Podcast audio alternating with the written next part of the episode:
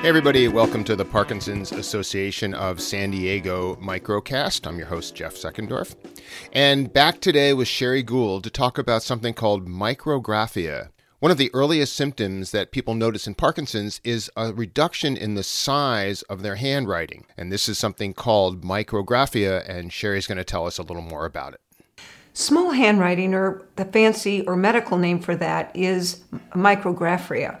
Is actually when one tries to even sign your name, it might start out pretty big, but it ends up trailing off, and that ability to use your hands, what we call fine motor movement, becomes very difficult, or it can become very difficult in some people with Parkinson's. You may want to ask your clinician if they can refer you to someone like a hand therapist that can really work to strengthen your hand and increase that ability of fine motor function in your hands.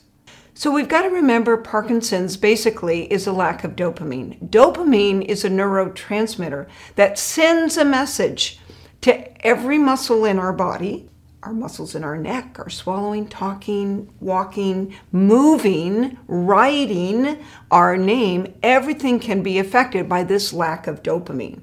So even micrographia or small little handwriting is a very weak muscle that's going from your brain to your hand, allowing you to use fine motor movement or handwriting. So, a lot of times, even the medicine that your clinician may prescribe for you to treat the symptoms of Parkinson's may help with micrographia. Um, again, some certain therapies, exercising the hand, especially your dominant hand, the one you need to write with, sign checks with, um, could be very helpful. All right. Thanks, Sherrie. And thanks, everybody, for listening. Be sure to check back for more episodes of the Parkinson's Association of San Diego microcasts. And you can always find us on the web at parkinsonsassociation.org. We'll see you next time.